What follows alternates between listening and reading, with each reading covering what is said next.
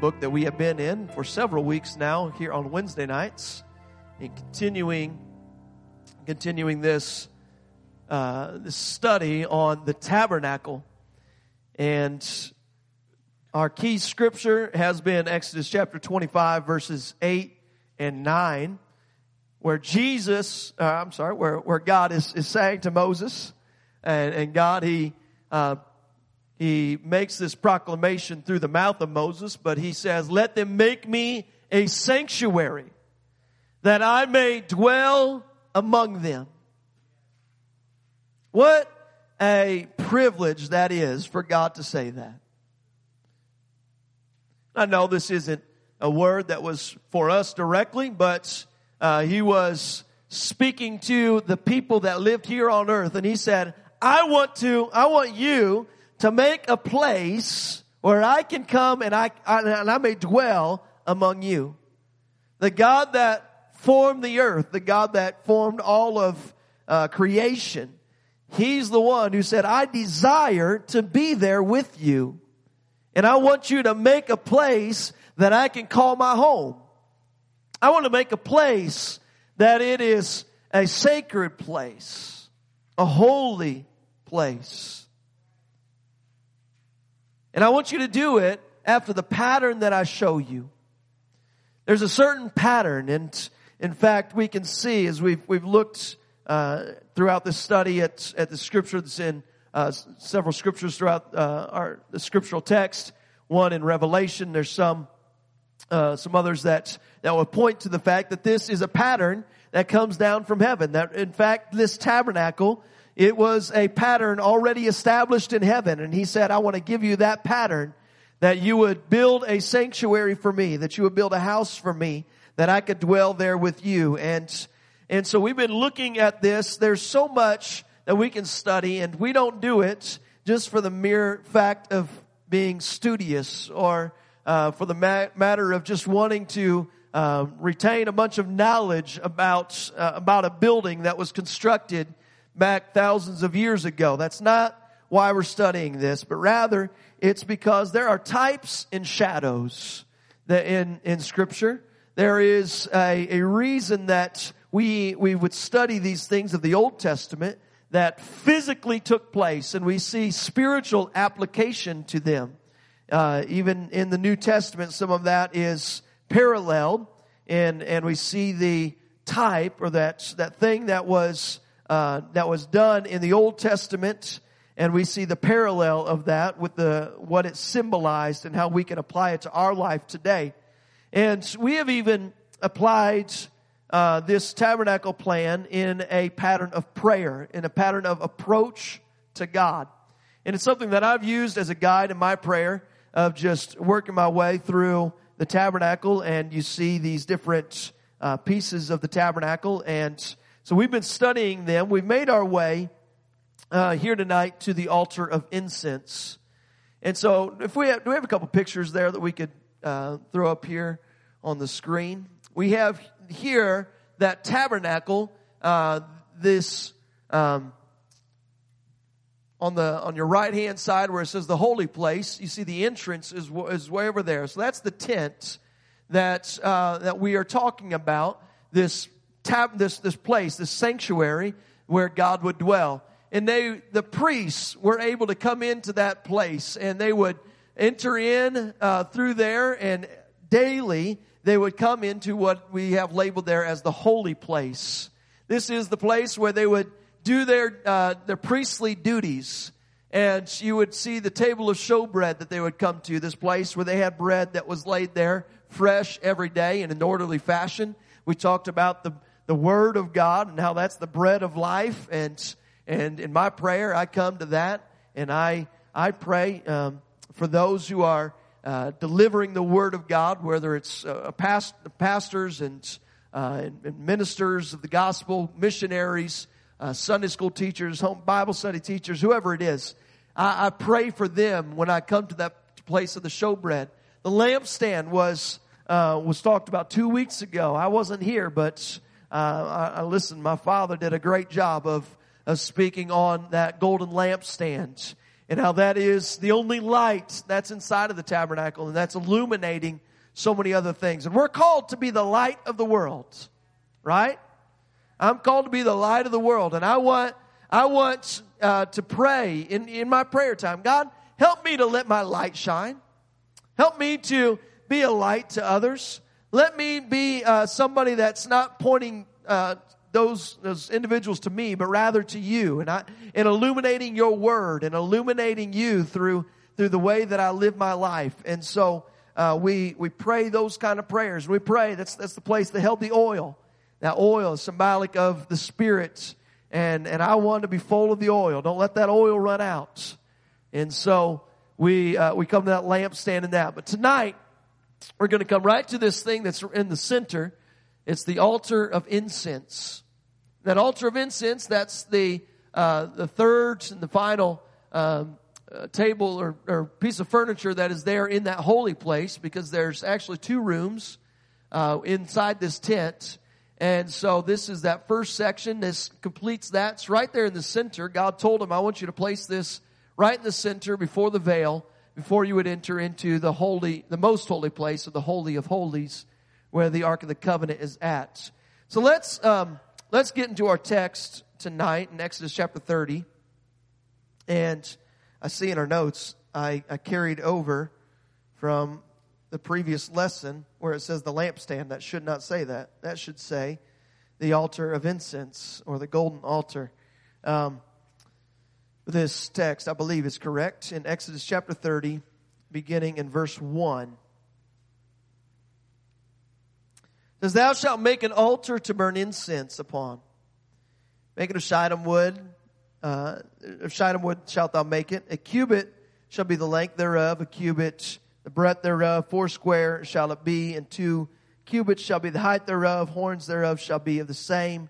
Thou shalt overlay it with pure gold, the top thereof, the sides thereof round about, and the horns thereof, and thou shalt make unto it a crown of gold round about. Skip down to verse 6. Thou shalt put it before the veil that is by the ark of the testimony, before the mercy seat that is over that testimony, where I will meet thee. It's that place, that's where God says, My presence will abide there. It's in that most holy place, over that mercy seat, uh, over the Ark of the Covenant. That's where my presence will dwell. That's where I will meet you. Uh, continuing on, verse 7. And Aaron, so Aaron was the brother of Moses. He was the high priest. It says, Aaron shall burn thereon sweet incense every morning. When he dresseth the lamps, he shall burn incense upon it. And when Aaron lighteth those lamps at the evening time, he shall burn incense upon it. A perpetual incense before the Lord throughout your generations. You shall offer no strange incense thereon, nor any burnt sacrifice. There's no meat offering. You shouldn't pour any drink offering thereon. And Aaron shall make an atonement upon thy horns of it once a year with the blood of the sin offering of atonement. Once in the year shall he make atonement upon it throughout your generations. It is most holy unto the Lord. Just a few more verses here in the same chapter. Let's go to verse 34. The Lord said to Moses, Take unto these sweet spices, stacte, in onycha, and galbanum, these sweet spices with pure frankincense of each shall be like a weight. And thou shalt make it a perfume, a confection after the art of the apothecary, tempered together, pure and holy. And thou shalt beat some of it very small, and put of it before the testimony in the tabernacle of the congregation, where I will meet with thee, it shall be unto you most holy. And as for the perfume which thou shalt make, ye shall not make to yourselves according to the composition thereof. It shall be unto thee holy for the Lord. So he says, don't you do this just for yourself. This is holy unto the Lord. Whosoever shall make it, make like unto that to smell thereto shall even be cut off from his people. So he says, this certain blend of, of, of frankincense and stacte and onycha, galbanum, this, this certain blend, he says, you're not allowed to make that in your homes. You can have this for yourself. This is to be used only in the worship of me inside the tabernacle. It's only to be used there on this altar of incense. And so, when we think of altars, we've, we've already talked about one altar in this study. It was the very first thing that we came to in the tabernacle, that altar, uh, that, that brazen altar that was outside the, the tent itself. That was the place where they would come and they would uh, offer up a, a, an animal or a uh, you know bull or a goat, whatever the, the need was for for their offering. They would take it to that to the priest, and he would offer it up on that altar. It was a place of dying, a place of death. And now we call this uh, this uh, next thing that we come to, and this is inside the tent, an altar as well, but it's different. This is not to have uh, some animal that would die on it. It's not going to have a fire that is being stoked underneath it with the um, to burn some kind of a, an animal offering on there, but rather this is uh, an offer or an altar that is about 18 inches square. It's about stands about three feet high, so it's not it's not very large in, in comparison, especially to the brazen altar, which was the largest of any of these these things. But this was made of wood. It was made um, of wood and then overlaid with pure gold. You had horns of it. We have the picture here. Uh, you have the horns of it with those uh, things on each uh, each corner, what they would refer to them as. Um, and uh, this altar it had on it the the purpose of it was that they would put this incense in it, and they would light that incense on fire, and it would become this very sweet smelling savor that was inside of uh, inside of that room, inside of the tent. And you can, you can imagine that without something like this, that place had to have smelled pretty awful. Right? Just outside the door, they're killing hundreds of animals all, all the time. These animals, it's a slaughterhouse right there.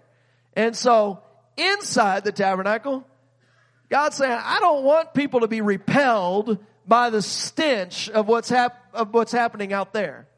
I want people to recognize this as a holy place, as a place that they would want to come to. And so, uh, no, it's not, I don't believe that's just that reason that we have the, the incense that's burning, but uh, that certainly has to play a factor in this. The fact that it, we want a place that is pleasant to be in.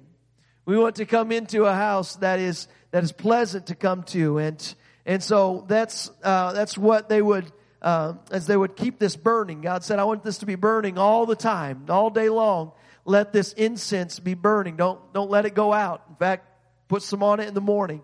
Bring some more incense to it in the evening time. Let that, uh, sweet smelling Savior always be going. And, and so, he said, I don't want this just to be any, any uh, kind of uh, fragrance. I don't want this just to be any kind of a, um, a thing that you would put on that altar and, and light it.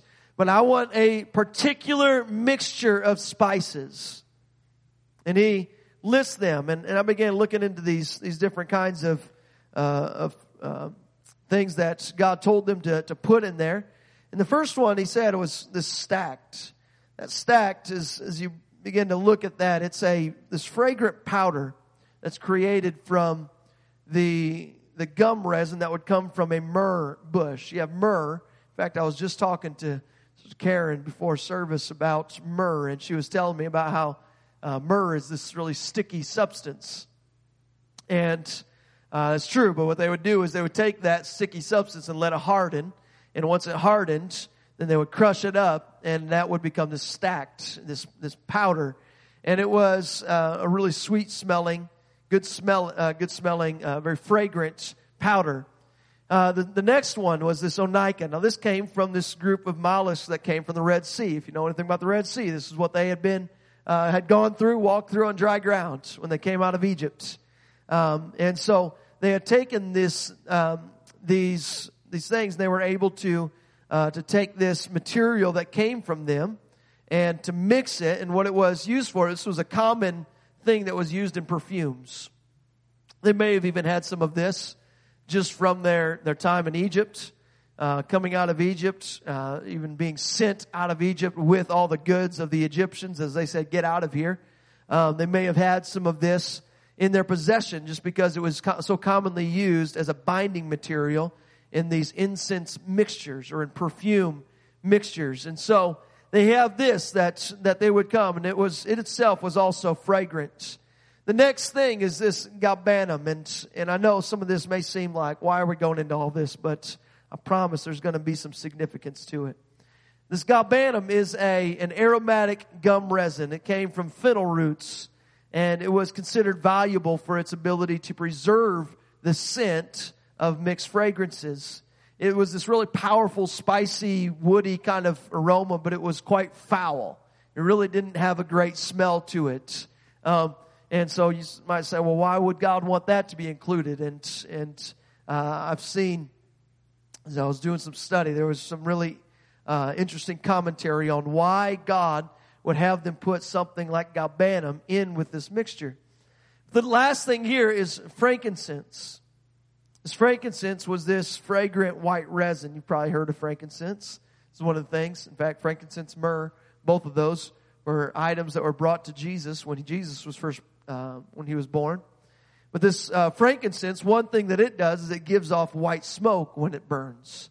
It actually produces a smoke, and so uh, you had an actual white smoke that would come up and it would fill that place where they were at. And so this incense, it was to be burned every morning and, and every evening. He said, this mixture, it's holy. I don't want you uh, to just use this at your house wherever you're at. This is only to be used in your worship of me here in, in the temple. Uh, and, and if anyone made this mixture for your own use, he says, you're going to be cut off from Israel. If we find you selling this in the marketplace, you're kicked out.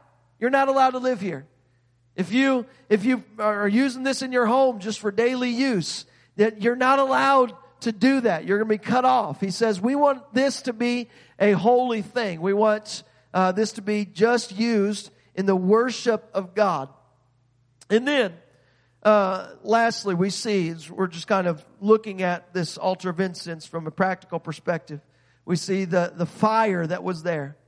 And that fire that would be used to light the incense came from the coals on the out, on the altar that's outside the tent. They would take some coals from that burnt offering of that brazen altar and they would bring those coals and they would uh, put that inside in the tent on top of this altar of incense. And they would use that to light that incense, to light that, um, uh, that to put off that fragrance inside of that room. And what a, what an incredible, uh, thing that, that, that shows us that the first thing, as we talked about that altar on the outside, that is representative of the sacrifice that we, that we offer. We offer ourselves as a living sacrifice. We put ourselves on an altar of repentance every day. I come to a place of repentance every day, or a place of at least dying to my flesh every day. Paul said, I die daily. I die daily. He says, take up your cross. Jesus said, take up your cross and follow me. It's a, it's a daily walk that we come to a place of, of, of, of laying ourselves on that altar and coming to God and saying, God, help me to crucify my flesh today.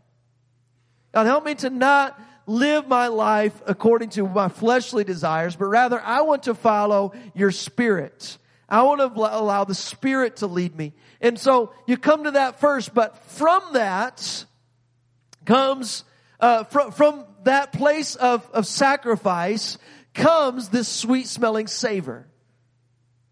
From that fire, that place of sacrifice, comes something that would go before God as being fragrant to, uh, to God and filling this room. And it's a, it's a form of worship to God. And so I want to, I want to get into, if you flip your paper over to the back, back side, I want to, I want to look at all of that that we kind of covered and see what does all of this mean. The first thing that we may look at is the positioning of this altar. Uh, do you have that uh, that picture that is the the cutout of the tabernacle? Yeah, there we go. Uh, so here is just another depiction of what this looked like. Beautiful uh, building as you come in, this tent. But you come in and you see right there in the center, uh, it's that the curtain actually would go uh, all the way, but they just have it cut out as an illustration here. And that uh, altar of incense sits there right before that curtain. And there's an entrance. That curtain is a doorway. Now, they're only allowed to go in to that second room one time a year. That's the place where God's presence dwelt. You see the, the Ark of the Covenant that's in there the, to, to the far left. And that's where God's presence dwelt. And he said, I want that to be the, the most holy place. We're not going to make this just a daily occasion that you're coming in. I don't want you just to, to get used to, um, you know, just to, just to every day make it normal coming into my presence. Let this be a holy thing. It's only one time a year, only one day a year was one person allowed to go into the most holy place, the place where God's presence dwelt. That was the high priest. It was on that day of atonement, a day where a sacrifice, a special sacrifice, would be uh, would be laid upon the altar, and and they would offer that for the sins of all the people. And and we'll get to that here in just a little bit. This day of atonement, but but that was that was the place that they would enter only one time a year. And you see, right before you would get to that, you'd come to this altar. Right before you would get to that, uh, that, that place where they would enter into the most holy place, you come to the altar of incense. In fact, I, I don't have the scripture on here. I don't have it back there for our, our media, but in Hebrews chapter 9, verses 3 and 4, if you read that, it's interesting because it seems as though they have the altar the writer of Hebrews 9, 3 and 4, has the altar placed inside the Holy of Holies. In fact, I'm just going to go there.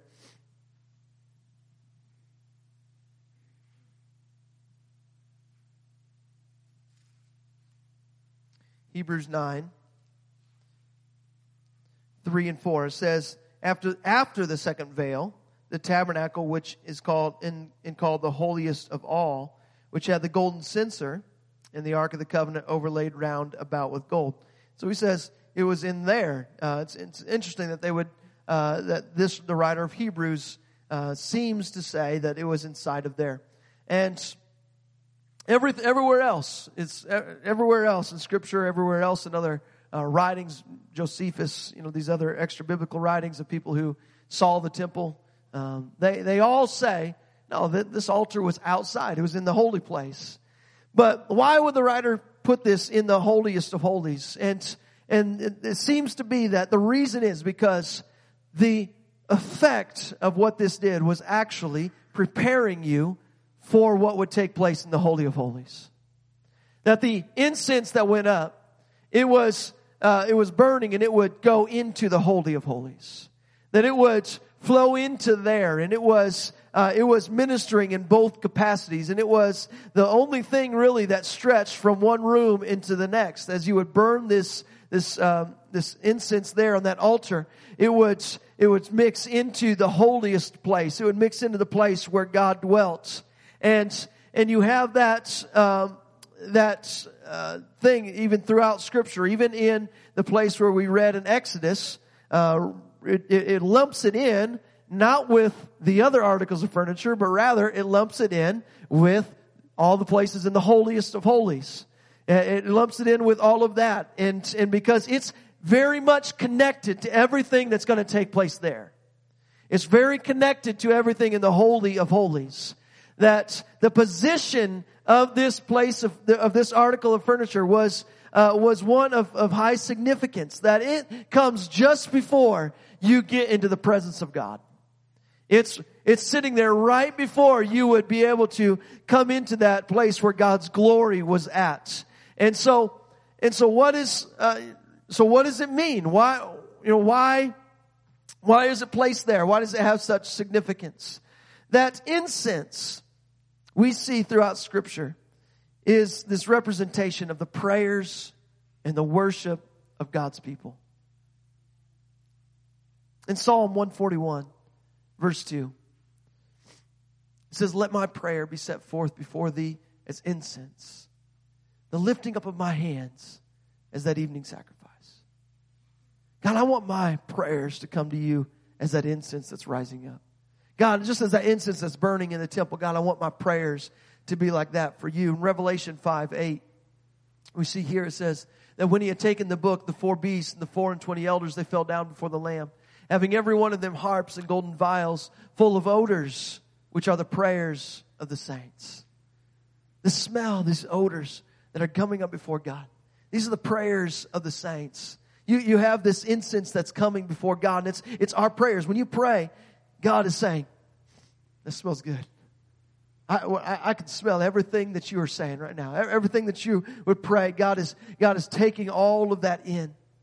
In Revelation chapter 8, verses 3 and 4, it says, Another angel came and he stood at the altar having a golden censer.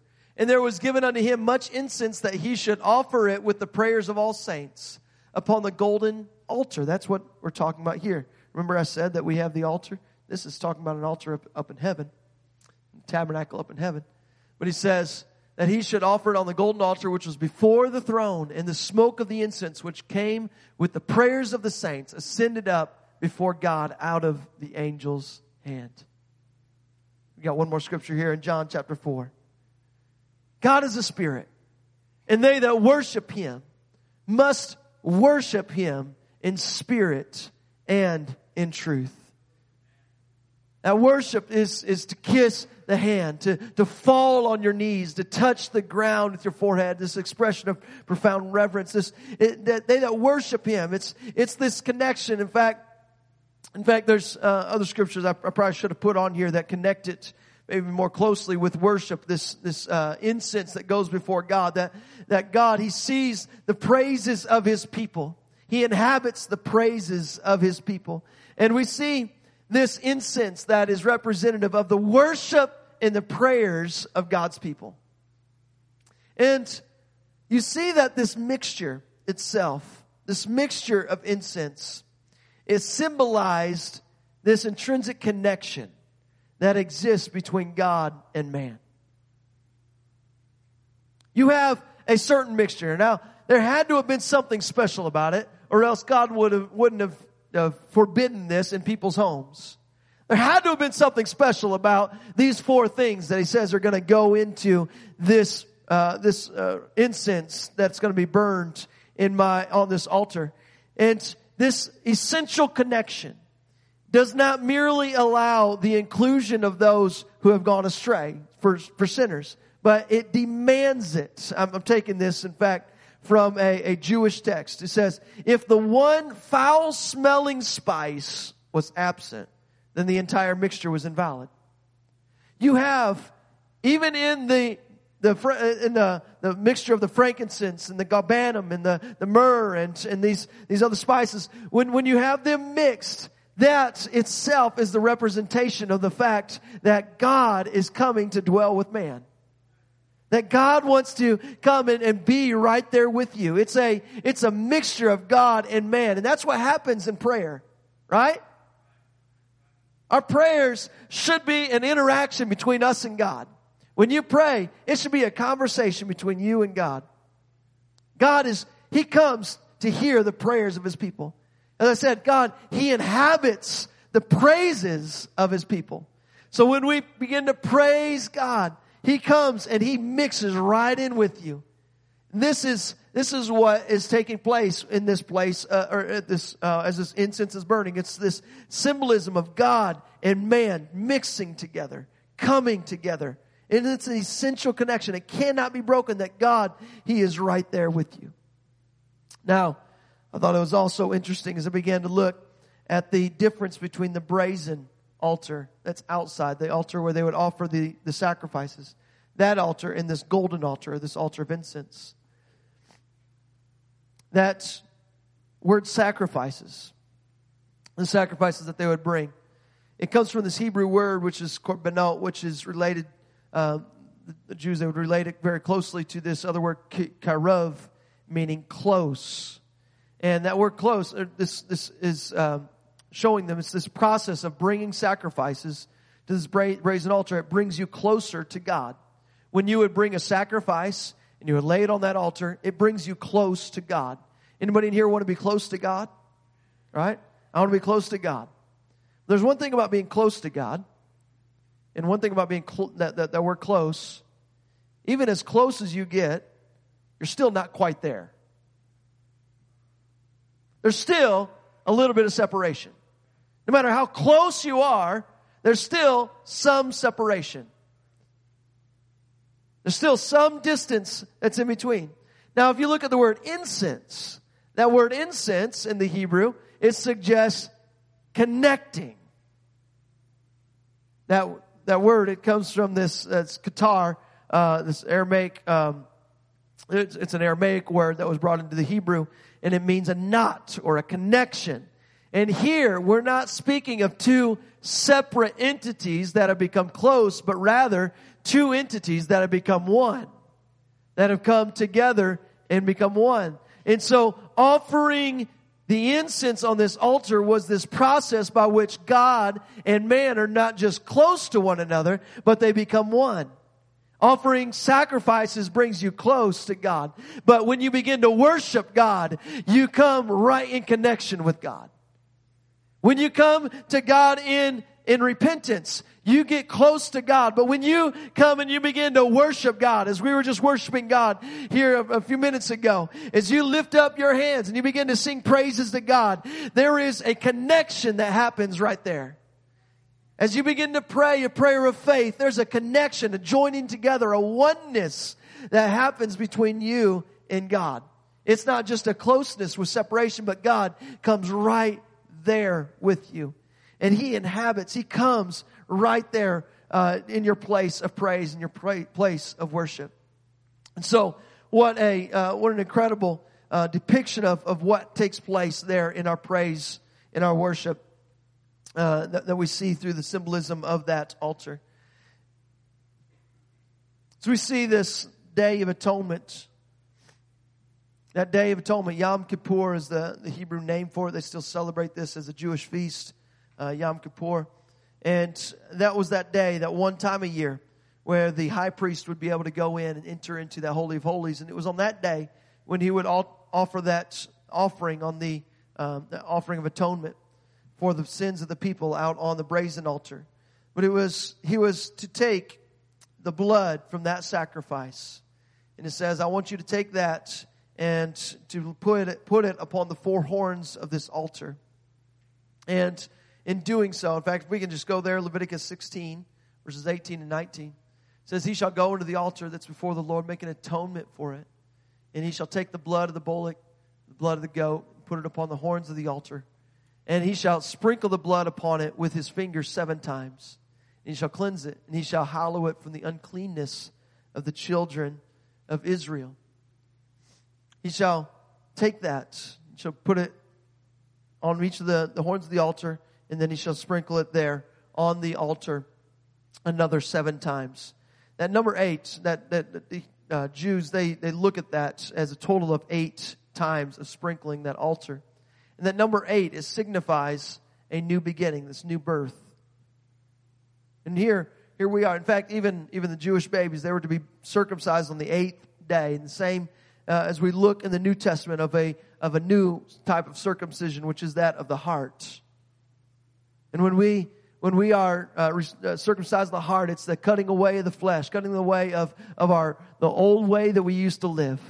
And that's, and that's what happens in that place of prayer, and that place of worship is we come to a place where we say, God, I don't want to live my old way. I don't want to live according to my old desires. But God, I want to pursue you and you alone.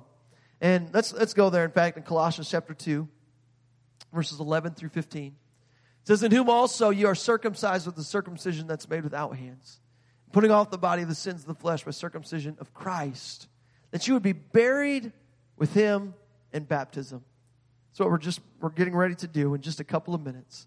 That you would be buried with him in baptism. And when that takes place, it's not merely a confession of your faith, but there is something that takes place. It's a washing away of your sins. You're buried with him in baptism, and you would be risen with him through the faith of the operation of God who has raised him from the dead. And you being dead in your sins and the uncircumcision of your flesh hath he quickened together with him, having forgiven you of all trespasses. Here's what happens. He says, you are buried with him in baptism, and then you have the forgiving of your sins and all of your trespasses, blotting out the handwriting of the ordinances that was against you. All these things that, that you've done wrong in your past, he says, I'm going to take them away. I'm going to blot out all of those, that big record of your life, of everything that you've done wrong. I'm going to wipe it all out. All these things that, that the, the enemy of your soul is going to try to present to God at, at judgment day and say, look what David's done. Look at all these things that he's done wrong. I have a whole list of things that, that he's done wrong. And when God looks at it, he says, I don't see a thing because it's all been blotted out. All those transgressions, all of those things that you come to bring up against him as, as a reason why he should not gain entrance into heaven, I don't see it because it's been washed away in baptism. That's the circumcision of Christ. This, this blotting away, this, this taking away of your sins that happens at that moment. And he says, and having spoiled, or, or uh, rather, I'll take, take it back. He took it out of the way. He nailed it to his cross. It's not because of what we do. It's not, it's not because there's something special with the water up here. It's because Jesus Christ died on the cross. That's the only reason that I'm saved. The only reason I'm saved today is because of His grace. And so it's not, it's not by a work that I do, and I can't, I can't gain entrance by any works of my own salvation, but in obedience to His Word, I want to be baptized and buried and come out a new man that's fresh and clean and able to, to live a life that's, that is no longer bound by my old sins. And through that, through His death on the cross, He spoiled the principalities, the powers, he made a show of them openly. He mocked them. He's like, You thought that you won. When you had me hanging on that cross, you thought that you'd done it. But I triumphed over you. I came up out of that grave. I conquered death, hell, and the grave. I conquered sin. I came. I paid the price. We look at that day of atonement and what they did on that day. They had one sacrifice that they would offer for all the sins of mankind on that day, and they, but they would have to do it yearly.